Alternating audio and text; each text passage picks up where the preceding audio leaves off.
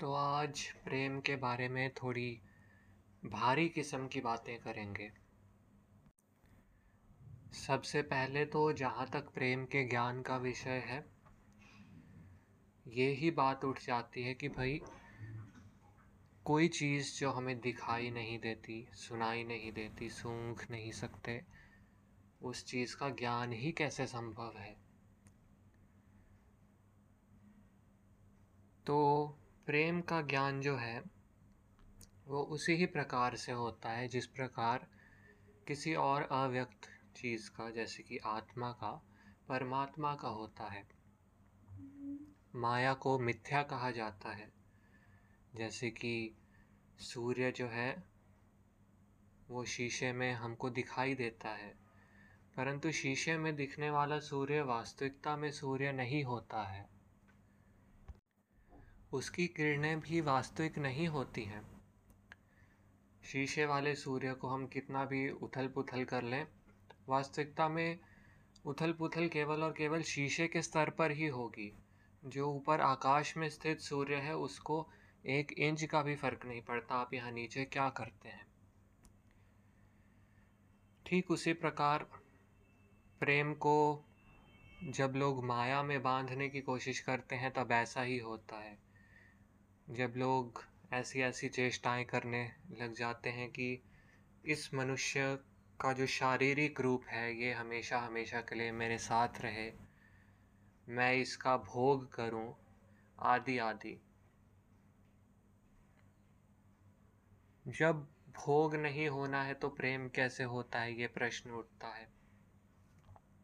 जो लोग प्रेम करते भी हैं वो इस बात से भी सहमति रखते हैं कि प्रेम का भोग से लेना देना नहीं है, परंतु वो भी इस बात को डिस्क्राइब नहीं कर पाते कि फिर वो एग्जैक्टली exactly करते क्या है प्रेम में।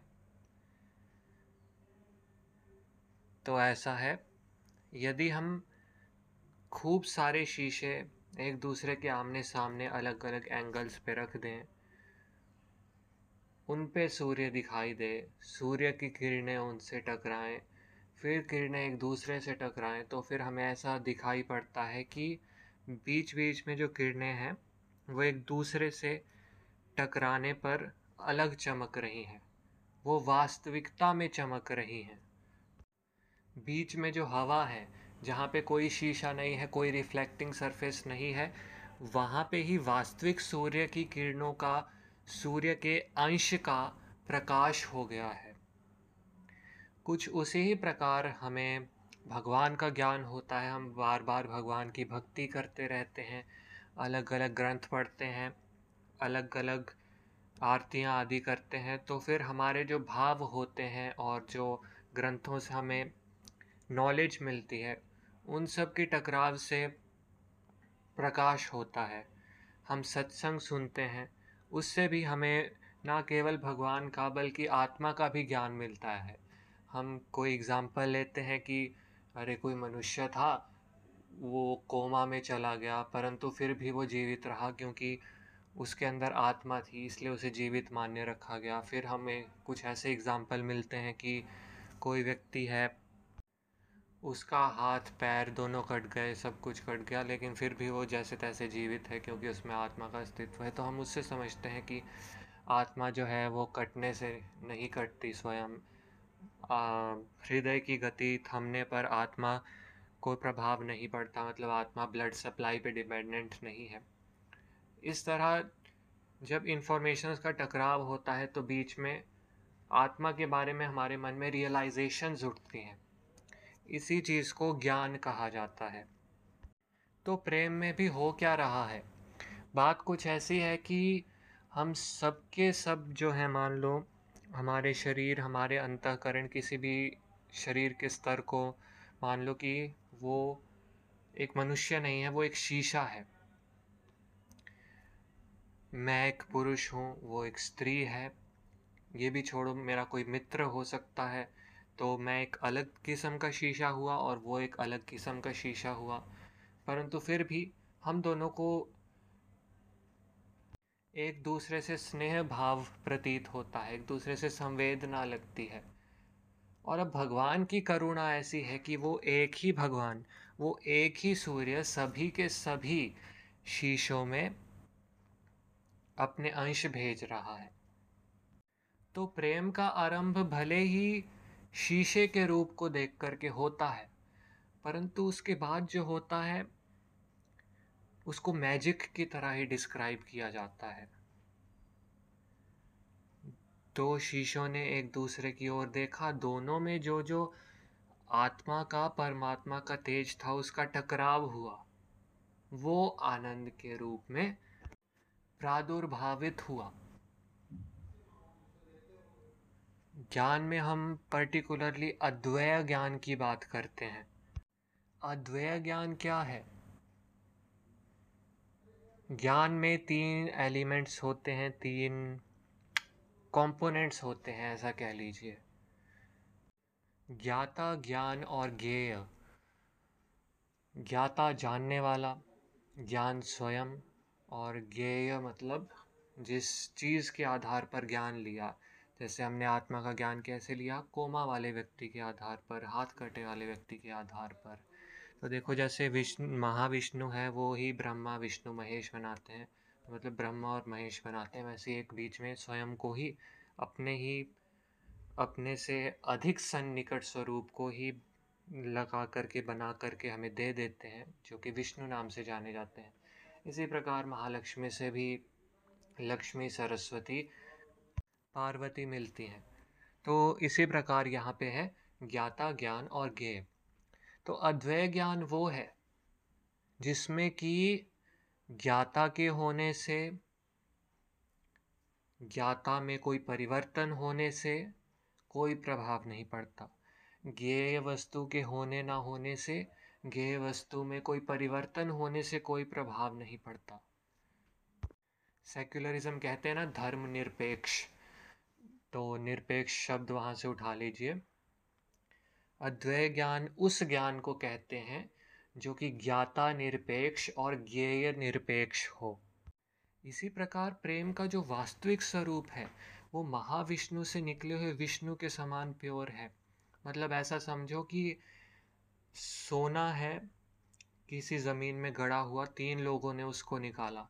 एक ने उसको कॉपर के अलॉय बना करके निकाला, एक ने उसको प्लेटिनम के साथ जोड़ करके बनाया, और एक ने गोल्ड को ही निकाल लिया डायरेक्ट।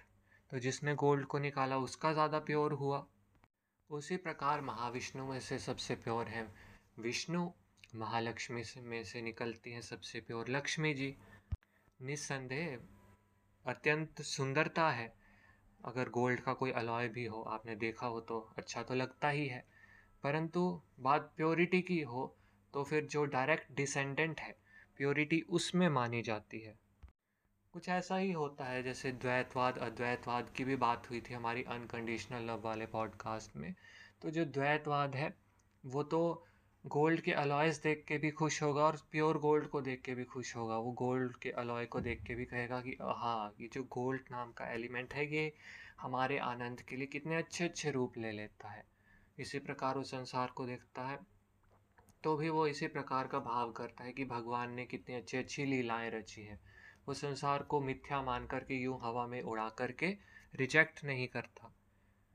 पर हम बात कर रहे थे प्रेम के ज्ञान की। शरीर टेम्प्ररी है। शरीर से वो अलॉय वाला प्रेम निकल जाता है। बिल्कुल बहुत खूबसूरत होता है। शरीर से मेरा मतलब लस्ट की तरफ़ नहीं है, बल्कि ऐसे कि हमारी प्रेमिका किस प्रकार श्रृंगार करती है, किस प्रकार मुस्कुराती है। ये सब चीज़ें निसंदेह कुछ अलग सी लगती हैं। वासना रहित हों, कि ऐसा लगे कि संसार में श्रृंगार तो अनेक स्त्रियाँ करती हैं, परंतु इसके श्रृंगार में कुछ और ही बात है। इससे ये भाव आता है कि बात तो वास्तविकता में श्रृंगार की भी नहीं है, श्रृंगार करने वाली की है। फिर बात लगती है कि श्रृंगार करने वाली कौन है? फिर लगता है कि शरीर नहीं है, ये तो उसके ऊपर अपना मन है। अंतकरण है। और इस तरह धीरे धीरे बात होकर के आत्मा परमात्मा तक भी पहुँच जाया करती है। ऑफकोर्स ये बहुत दुर्गम है, विशेषतः कलयुग में, क्योंकि ज्ञान तो कोई है ही नहीं। प्रेम पूरी तरह से मेटीरियलिज्म की चपेट में है। ये जो इसमें प्रसन्नता वाला, हैरान होने वाला एलिमेंट था, वो क्या था? वो ज्ञान का प्रकाश ही था। वो जो मैजिक वाला एलिमेंट है। वास्तविकता में ज्ञान जो है वो ज्ञाता और ज्ञेय से निरपेक्ष तो है ही, लेकिन हमारी बुद्धि ज्ञेय निरपेक्ष नहीं है और ज्ञाता निरपेक्ष भी नहीं है, क्योंकि हम एज अ ज्ञाता, एक ज्ञाता के तौर पर केवल और केवल अपनी बुद्धि नहीं है। बुद्धि, मन और अंतकरण इन सबको मिला कर के हैं और अगर हमारा प्यार अभी थोड़ा मटेरियल लेवल पर ही बीच बीच में उभर करके आ रहा है, श्रृंगार रस तक ही टिका हुआ है तो कहना होगा कि हमारी जो ज्ञान इंद्रियाँ हैं, हम आँखों से उसको देख रहे हैं, हम पायल की झनकार सुन रहे हैं कानों से तो ज्ञान इंद्रियाँ मन, बुद्धि, अंतकरण, इनको मिला कर के हमारा अहम बनता है। तो हमारी जो यहाँ पर बुद्धि है, वो अहम निरपेक्ष नहीं है। परंतु ज्ञान ज्ञाता निरपेक्ष है, अहम निरपेक्ष है, किसी के भी अहम से निरपेक्ष है, दुनिया का कोई भी व्यक्ति हो, चाहे ईश्वर ही क्यों ना हो। ईश्वर के अहम से भी निरपेक्ष है वो ज्ञान, क्योंकि ज्ञान तो ब्रह्म ही है। ये जो ब्रह्म के ज्ञान की पूंजी है, ये लक्ष्मी जी की तरह है। फिर ये ज्ञान जो आकर के हमें एकदम से विस्मित कर देता है, मोहित कर देता है ये हमारे नटखट कृष्ण जी का काम होता है, जिस प्रकार वो विस्मित करते रहे पूरे जीवन भर सबको, अपनी तरह तरह की लीलाओं से, तरह तरह के रूप धर के कार्य करके। और इनसे जो हमें रस मिलता है प्रेम का अंततः, वो हमारी राधा रानी होती है। और निस्संदेह, ये जो त्रिपुटी है, लक्ष्मी राधा कृष्ण की ये हमसे प्रेम करती ही है। हमसे मतलब जो शुद्ध भाव से मनुष्यों से प्रेम करते हैं, वासना आदि को हटा करके। कहीं ना कहीं उनका ये इन्नेट बिलीफ होता है कि इस सब के पीछे, इस मटेरियलिज्म के पीछे कुछ बड़ा है। ऐसे लोगों से ये त्रिपुटी अत्यंत प्रेम करती है और तो इस त्रिपुटी का आपस में भी अत्यंत प्रेम है। लक्ष्मी का, कृष्ण जी से, कृष्ण जी का, राधा जी से और बल्कि लक्ष्मी जी का, राधा जी से भी और इन तीनों का ही आपस में प्रेम है ही है। तो होता ये है कि जिसको राधा जी के नाम का रस मिल गया, अब वो इसका रसिक हो जाता है। अब थोड़ा नीचे के लेवल का, थोड़ा घटिया लेवल का एग्ज़ाम्पल हो तो ऐसा है कि किसी को ड्रग्स वगैरह की आदत लग गई हो तो कहीं से भी फिर वो ढूँढने लग जाता है, पैसे बहुत कम बचे हो तो एक एक पाउडर के कण कण का रसिक हो जाता है। वो छोड़ो, एक और भी कॉमन बात है हमारे हॉस्टल में, जैसे एक व्यक्ति है, उसको हर महीने माता पिता पॉकेट मनी देते हैं, अच्छी खासी। और वो पॉकेट मनी आते ही एकदम से सिगरेट फूंकना शुरू कर देता है। और वो महीने के शुरू के दस पंद्रह दिन बहुत ही बुरी तरह से सिगरेट फूंकता रहता है, फूंकता रहता है। पैसे लगभग ख़त्म होने को आ जाते हैं। सेवेंटी फाइव परसेंट ख़त्म हो जाते हैं आधे महीने में। फिर जो बाकी पच्चीस परसेंट पैसे बचते हैं, उससे वो खरीद करके लाता है बीड़ियों के बंडल और उससे उसके बाकी के पंद्रह दिन कटा करते हैं। तो यहाँ पे हुआ क्या कि उसकी जो डिज़ायर है, वो ही इतनी प्रबल हो जाती है। उसने एक दू रस लिया, पर हम यहाँ पे भक्ति के सुरस की बात कर रहे हैं। अच्छा यानी सु सुरस की बात कर रहे हैं। उसके रसिक हो गए हैं। तो हम, हमें आसपास जब भी वो स्वर, वो सुर, वो रस मिलता है तो हम उसको लेकर के और सेंसिटिव हो जाते हैं।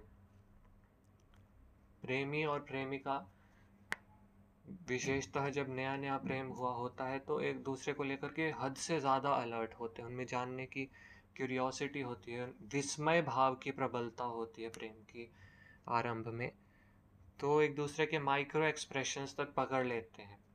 मेरे सामने बैठ कर के कोई बहुत बड़े बड़े एक्सप्रेशंस भी दें तो भी हो सकता है कि मैं उसको ना देखूँ। मैं खाली उसकी मुँह से जो बात निकल रही है, वो वो सुनूं और फिर उसको अपना जवाब दे दूँ कि हाँ तुम्हें ऐसा ऐसा करना चाहिए। परंतु जब प्रेम का भाव होता है, प्रेम का रस कहीं पे मिल रहा होता है तो फिर विस्मय के प्रति सेंसिटिविटी बढ़ जाती है। जैसे कोई आदमी ड्रग एडिक्ट है, उसको कोई छोटे बच्चों में कोई रस मिलेगा? उनकी शरारतों वगैरह में नहीं मिलेगा। और तो और वो छोड़ो, आजकल जैसा कलयुग चल रहा है, माएँ जो हैं वो टिकटॉक पर एडिक्टेड हो चुकी हैं। उनके डोपामिन रिसेप्टर्स उन पर डिपेंडेंट हो गए हैं, इसलिए उन्हें अपने ही बच्चे प्यारे नहीं लग रहे ऐसी दुर्गति हो रखी है। तो ये क्या है? जो छोटे बच्चे बड़े बड़े अजीब अजीब से नए नए काम करते हैं, उससे जो विस्मय मोह भाव प्रकट होना चाहिए, श्री कृष्ण जी की कृपा का सीधे तौर पे प्रकाश हो रहा है, उसको लेकर के उनकी सेंसिटिविटी नहीं है। उसको लेकर के सेंसिटिविटी नहीं है, इस कारण से रस यानी कि राधा जी नहीं मिल रही हैं, और क्योंकि राधा जी नहीं मिल रही हैं, इसलिए सेंसिटिविटी नहीं है। और आगे प्रेम का जो रस है, वो राशिभूत भी तो हो जाया करता है। लक्ष्मी जी ऐसी राशि हैं जिनको अक्षरा कहते हैं, जिसका कभी शर नहीं होता, पैरिश नहीं होती, सड़ती नहीं, ख़त्म नहीं होती, ऐसा कुछ नहीं होता। ऐसा नहीं कि बच्चे को आज ये करते हुए देख लिया तो अगले दिन देखने पर प्रेम नहीं होगा। ऐसा लगेगा कि ये बच्चा तो बोर करने लग गया है अब। अब इसको हम कुछ उल्टा सीधा करते हैं, इसको मारते पीटते हैं, फिर ये रोएगा तो कुछ नया भाव आएगा और उस भाव से आनंद आएगा। ऐसा नहीं होता, प्रेम के कारण। लक्ष्मी जी में हमारी अट्रैक्शन हुआ करती है, कोई भी अपने पैसों के नोटों को जलाता नहीं है। और इसका कारण क्या है? ये नहीं कि पैसों से घमंड होता है, बल्कि ये कि लक्ष्मी जी जो है, वो स्वभावतः ही माँ है। जो पैसे हैं उसी से तो हम खाना खाते हैं, माँ क्या करती हैं, हमारा पोषण करती हैं। पैसे होने से हमें रहता है कि हाँ अगर बीमार हो गए तो भी इलाज हो जाएगा, एक्सीडेंट वगैरह कुछ अनहोनी हो गई तो भी संभाल ली जाएगी। उसी प्रकार माँ के होने से क्या होता है? आश्वासन होता है। जो जहाँ पर ऐसे मन में सिक्योरिटी का भाव होता है तो वहाँ पर प्रेम सहज हो जाता है।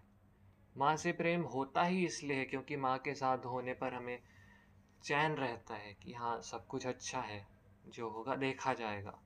तो जब ये मार काट नहीं है ज़िंदगी में चल रही कि नहीं नहीं, मुझे तो बड़ा आदमी बनना है, मुझे तोड़ फोड़ करनी है, मुझे दुश्मनों को तहस नहस करना है तो फिर प्रेम भाव अपने आप ही आ जाता है। क्योंकि प्रेम सरल भाव है, सहज भाव है। सह माने जो साथ में पैदा हुआ हो। तो सहज ज का मतलब होता है जन्म होना। तो सह साथ ज जन्म तो सहज भाव ऐसा भाव जिसका मानो साथ में ही जन्म हुआ हो। भगवान पैदा होते ही हमें माँ दे देते हैं, जो कि हमें खिलाती पिलाती हैं और इनके होने से हमें आश्वासन भी रहता है कि सब अच्छा रहेगा। यही भाव हम आगे लिए रखें कि अब भी हमारे साथ भगवान है। भले ही कम खाने को मिल रहा है, लेकिन हमें खिलाया जा रहा है, भगवान हमें खिला रहे हैं। हमें आश्वासन रहे कि जो होगा, भगवान जी की कृपा से होगा, भगवान जी संभाल लेंगे न्यायोचित करेंगे हमारे साथ श्री रघुनाथ। तो किस बात की चिंता? ऐसा भाव हो जाए तो प्रेम उतना सरल हो जाएगा जितना कि एक बच्चे के लिए होता है। वास्तविकता में ये बात तो सिद्ध है ही कि जब हम स्लीप के, डीप स्लीप वाले फ़ेज़ में जाते हैं स्वप्न वाले फ़ेज़ के बियॉन्ड डीप स्लीप यानी सुषुप्ति आता है, जिसमें कि सपने भी नहीं आते, उसमें हमारी बॉडी पूरी रिलैक्स कर जाती है, पूरे हैप्पीनेस वाले हॉर्मोन्स निकल रहे होते हैं। वो सच्चित आनंद की स्थिति होती है। परंतु उसमें समस्या क्या होती है? हमारी बुद्धि काम नहीं कर रही होती, हमारे मन में इस बात का रिकॉर्ड नहीं रहता कि उस टाइम क्या हो रहा था। इसी प्रकार बच्चे जो हैं, वो सच्चेत आनंद में रहते हैं। क्यों? क्योंकि उनकी बुद्धि कम काम करती है। मन उनका चंचल होता है, लेकिन बुद्धि कम काम करती है। तो इसलिए भले ही आपका मन चंचल हो, उसे चंचल रहने दो। संसार को एक्सप्लोर करो, एक छोटे बच्चे की तरह। परंतु बुद्धि में अहम भाव की जगह ये भाव लाओ कि ये जो कुछ है, ये सबका सब माँ लक्ष्मी का है। यहाँ तक कि ये शरीर भी मेरा कहाँ है? मैं अपने हाथ को अभी देख सकता हूँ, यानी कि मैं अपने हाथ को भी एक्सप्लोर कर रहा हूँ। ये हाथ भी माँ लक्ष्मी की ही देन है। द्वैतवाद, अद्वैतवाद सब छोड़ो। हाथ चाहे असली है, चाहे माया है, कुछ भी है। जो भी है, अब भगवान का ही है। और बातें करते हैं इंट्रो म्यूज़िक के बाद।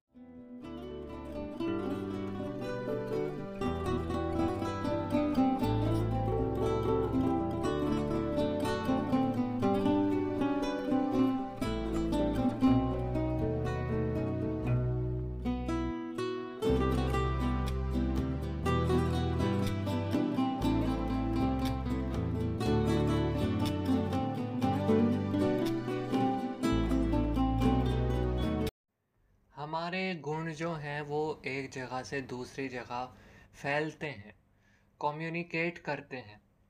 इस कम्युनिकेशन के आधार पर ही तो सत्यचित आनंद का जो सत्य है, जो सत्य का एक्सप्रेशन है, वो आधारित है। जो गुणों का ट्रांसमिशन है, इसमें दो चीज़ें होती हैं। एक होती है अनुगति, एक होता है संचार।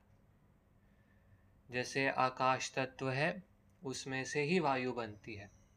आकाश का ये गुण है कि उसमें हम कुछ कहें तो सुनाई दे सकता है। उसमें वेव्स कैरी हो जाती हैं। और जो वायु आकाश से बनती है, उसमें भी इसी गुण की अनुगति हो जाती है और साथ ही साथ उसमें ये गुण भी हमें साथ में मिलता है कि वायु को हम टच कर सकते हैं, वायु हमें आकर के छू देती है। वायु से आगे अग्नि बन जाती है अग्नि में वायु का छूने वाला, छू करके हीट लेने का गुण होता है। अग्नि से लिटरली मीनिंग आग नहीं है, बल्कि हीटेड सरफेस आप मान लो तो उसमें से हम चीज़ों को सुन भी सकते हैं। तो इसका मतलब जो सरफेस हीटेड है, उसमें आकाश पहले से विद्यमान है।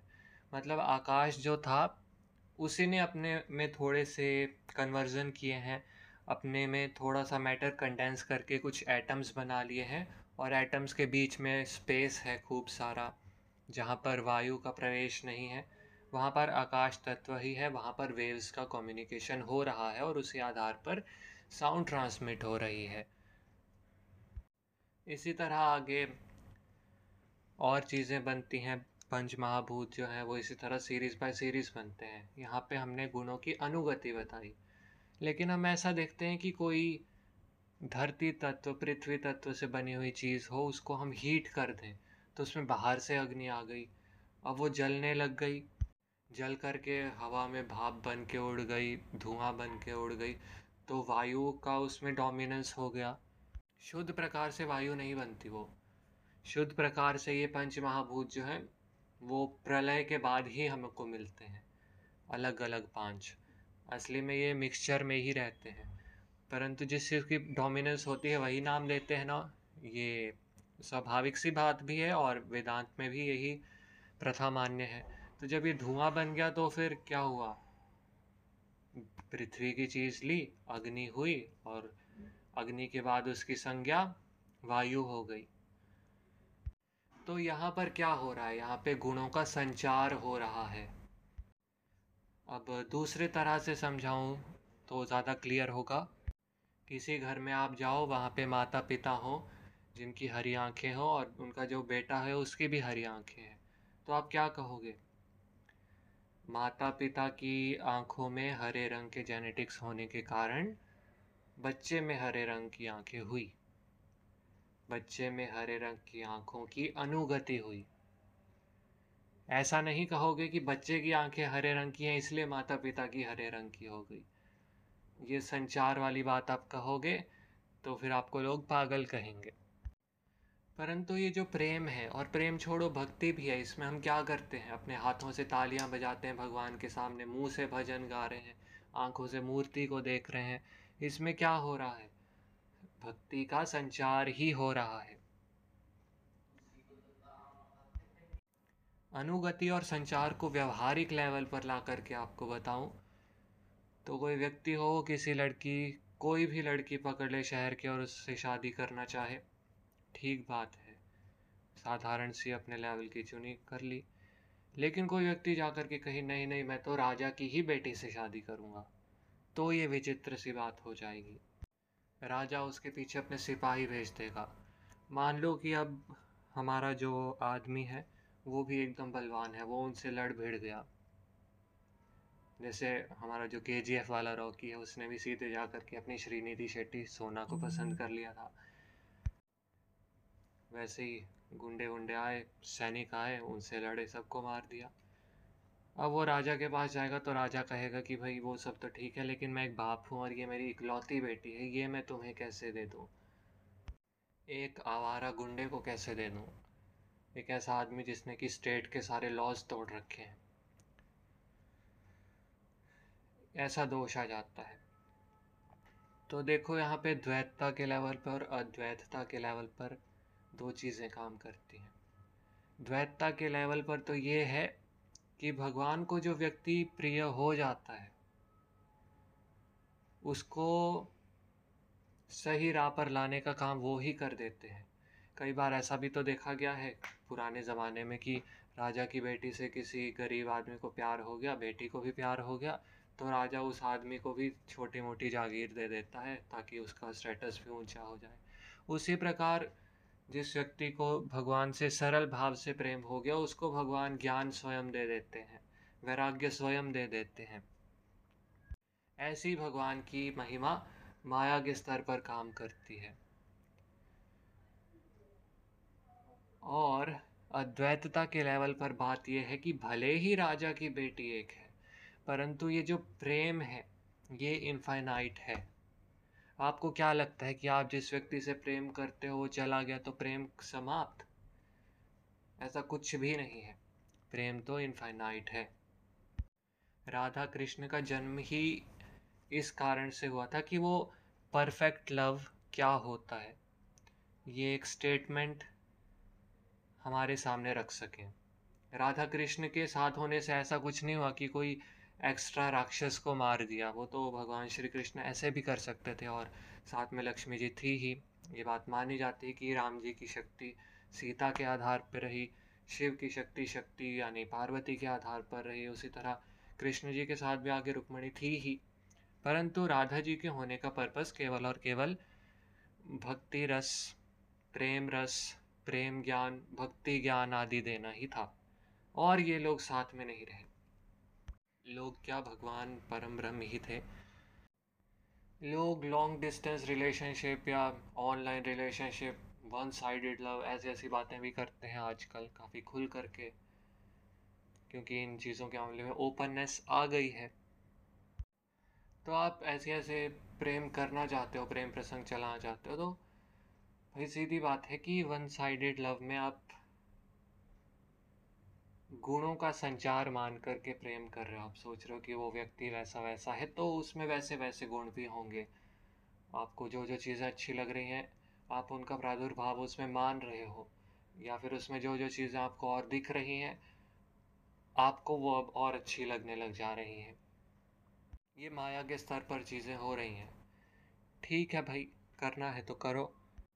ऐसे तो मुझे भी जो हमारी सिंगर है श्रेया घोषाल, वो बड़ी प्रिय है।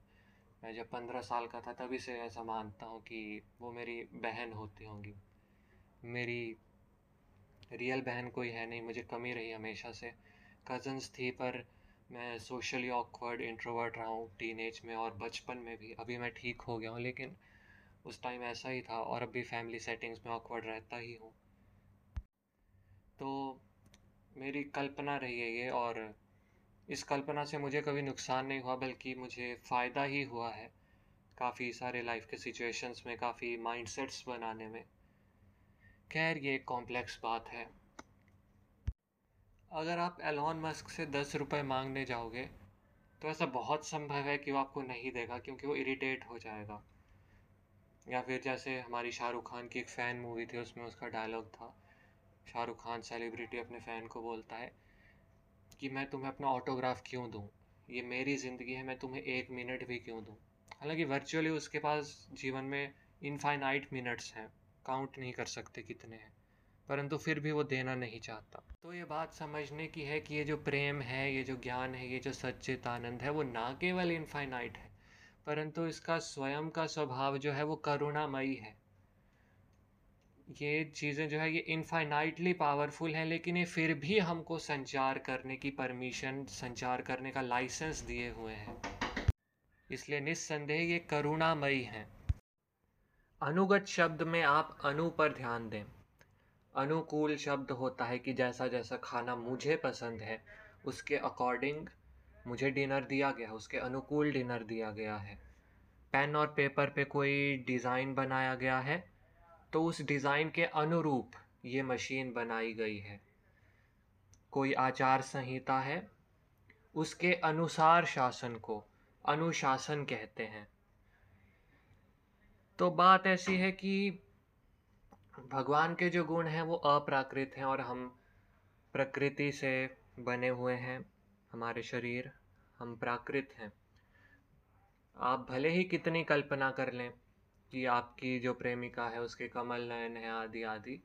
परंतु ऐसा हो नहीं सकता। वो सब पुराणों आदि में आपने सुना होगा कि लक्ष्मी जी के, कृष्ण जी के कमल नयन है, कमल चरण है। परंतु आपकी प्रेमिका के हो ही नहीं सकते। लेकिन आपका जो प्रेम है, उस प्रेम में जो भगवान के परस्पर प्रेम का प्रकाश है, उसकी अनुगति हो सकती है। बात समझने की बहुत सरल सी है। रस वाले पॉडकास्ट में भी हो चुकी है। प्राकृत रस और अप्राकृत रस होते हैं। प्रेम अप्राकृत है क्योंकि उसको हम छू देख नहीं सकते। इसलिए उसकी बिना मिलावट डायरेक्ट अनुगति हो सकती है। जैसे देखो, हम सब के ऊपर भी अव्यक्त आत्मा होती है। आत्मा ना हो तो फिर शरीर का होना ना होना एक बात है। हम लोग जला दिया करते हैं, ऐसे में शरीर को गाड़ दिया करते हैं। आप लोग कहेंगे कि शरीर को गाड़ दिया तो उसके बाद तो उसमें कीड़े वगैरह आने लग जाते हैं। तो शरीर का कुछ ना कुछ फॉर्म तो रहता ही है, शरीर भले ही काला हो जाता है, लेकिन शरीर तो शरीर है। तो भी भाई कंसीडर करो ये कि आत्मा के प्रकाश, आत्मा की चेतना से विहीन हो चुका शरीर अब कीड़ों की चेतना और कीड़ों की आत्मा में पल रहा है। हमारे धर्म में शरीर का दाह संस्कार भी इसलिए ही किया जाता है ताकि ये हाल ना हो। अगर कीड़ों से बचा के रख भी लोगे, तब भी माइक्रो ऑर्गेनिज्म तो आ ही जाएँगे। उनकी चेतना का स्वतः आदान हो जाएगा। आदान की प्रमुखता हो जाएगी। जिस प्रकार जलने पर जो चीज़ पहले पृथ्वी थी, उसमें अग्नि की डोमिनेंस हो जाती है तो कहते हैं कि अग्नि तत्व हो गया। उसी प्रकार अब उसमें मनुष्य की आत्मा नहीं रही माइक्रो ऑर्गेनिज़म्स की आ गई प्रमुखता से। क्योंकि वरना तो माइक्रो ऑर्गेनिज़म्स अभी मेरे शरीर पे भी, मेरी स्किन में होंगे, मेरे पेट में होंगे जो खाना खाया उसके कारण। परंतु ये चेतना का जो फ्लो है, वो ऑटोमेटिकली होता ही होता है। ये जो शब्द है, रास, नहीं रास नहीं, लीला। लीला के अनेक अर्थ हैं। परंतु इसका अर्थ शंकराचार्य जी ने लय प्रक्रिया से किया है। श्रीमद् भागवत को कोट करते हुए किया है एक्चुअली, कि संसार की जितनी भी प्राकृत वस्तुएँ हैं, उनकी स्फूर्ति कृष्ण के प्रति करना, ये लीला में होता है। और रास लीला वो है जिसमें कि ये सारी वस्तुओं के अंदर छुपे हुए रस को श्री कृष्ण की ओर स्फूरत किया जाता है। बस इसी को रासलीला कह देते हैं। और फिर राधा जी के बारे में भी ये बात तो प्रसिद्ध है ना, कि धारा जो है वो ऊपर से नीचे बहती है। जो नीचे से ऊपर जाए वो है राधा। ऐसा रस रूप है राधा जी में। अच्छा वैसे किसी को स्फूरत का मीनिंग ना पता हो तो स्फूर्ति आपने सुना होगा कि ये कैप्सूल खाओ से स्फूर्ति आ जाएगी। तो मतलब एनर्जी, पावर एम्पावरमेंट कह सकते हो कि किसी वस्तु के रस को इस तरह एम्पावर कर देना कि उसकी दिशा जो है वो धारा हो करके मैटीरियलिज्म ना हो करके मैटीरियलिज्म से ऊपर इमेटीरियलिज्म हो जाए, कृष्ण की ओर हो जाए। वो हो गई रासलीला। और कृष्ण के तो स्वभाव के एक एक इंच में आपको ये चीज़ें दिखती हैं। वो किस तरह के कपड़े पहनते हैं आदि आदि सब कुछ। वो माखन खाते हैं। माखन क्या होता है? मुझे सही से तो नहीं पता कैसे बनता है, पर कुछ वैसा होता है, दूध में वो बिलौना डालते हैं, उसको घुमाते रहते हैं। तो उसकी प्रक्रिया में क्या होता है, उसमें बाहर से कोई वस्तु नहीं डाली गई, उसमें और कोई मटेरियल चीज़ नहीं डाली गई। दूध के अंदर से ही कंडेंस फॉर्म में रस निकाला गया, उसको गाढ़ा करके बनाया गया। वो होता है माखन। माखन की ये भी विशेषता है कि उसकी ठंडी प्रवृत्ति है। दूध में से घी भी निकलता है, लेकिन उसकी गर्म प्रवृत्ति होती है। जिनका पेट गर्म आदि रहता हो, उनको मक्खन ज़्यादा प्रेफर करना चाहिए। और मक्खन का ऐसा स्वभाव है कि उसको दुनिया का कोई भी आदमी खा सकता है। यदि वो अपना वज़न बढ़ाना चाहो चाहता हो, पोषित होना चाहता हो, बच्चा भी खा सकता है, बूढ़ा भी खा सकता है, स्त्री, पुरुष। ऐसी मतलब फ्लेक्सिबल सा उसका होता है। तो कृष्ण के मन में भी यही है कि जो ऐसी करुणामयी वस्तु है पहले तो गौ माता गौ माता का श्रेष्ठ गौ दुग्ध और दुग्ध में भी गाढ़ा करके माखन निकाल लिया। हाँ ये मैं खाऊँगा, ये बात होती है कृष्ण के मन में। चलो, आज का पॉडकास्ट काफ़ी हैवी हो गया था एंड में जा कर के थोड़ी रस की बातें हो गई। मुझे भी मज़ा आया और आपको भी सुन कर के मज़ा आया होगा। तो यहाँ पर क्रेडिट देना तो बनता ही है। एक तो ये हमारे निश्चलानंद सरस्वती जी जो हैं, पूज्य पाद शंकराचार्य जी उनकी पुस्तक है या फिर भाष्य है एक तरह से, श्री राधा रस सुधा और श्री कृष्ण रस भैरव ये पुस्तक। इसको मैंने प्रेफर किया था। दूसरा इनका एक और भाष्य भी है, नासदीय सूक्तम पे। उसकी भी कोर्ट्स काफ़ी काम आए और पंचदशी पे इनके लेक्चर्स हैं यूट्यूब पे फ्री ऑफ़ कॉस्ट कोई भी देख सकता है। पुस्तकें खरीदने की किसी को मेहनत ना भी करनी हो, ऐसा सुस्ता कंजूसी हो, जो भी हो। तो भी आप वो सुन सकते हैं। पंचदशी के लेक्चर्स की पूरी सीरीज़ है बड़ी सी। थोड़ा सुनने में मुश्किल आपको दिमाग लगाना पड़ेगा। आ, आपने इतनी देर से मुझे सुना काफ़ी भारी बातें हुई। तो मैं ये मानता हूँ कि आपकी अटेंशन स्पैन अच्छी है। आप बोरियत को झेल सकते हैं कंसंट्रेशन और फोकस पावर अच्छी है। और आगे भी ऐसे ही रहे ये मेरी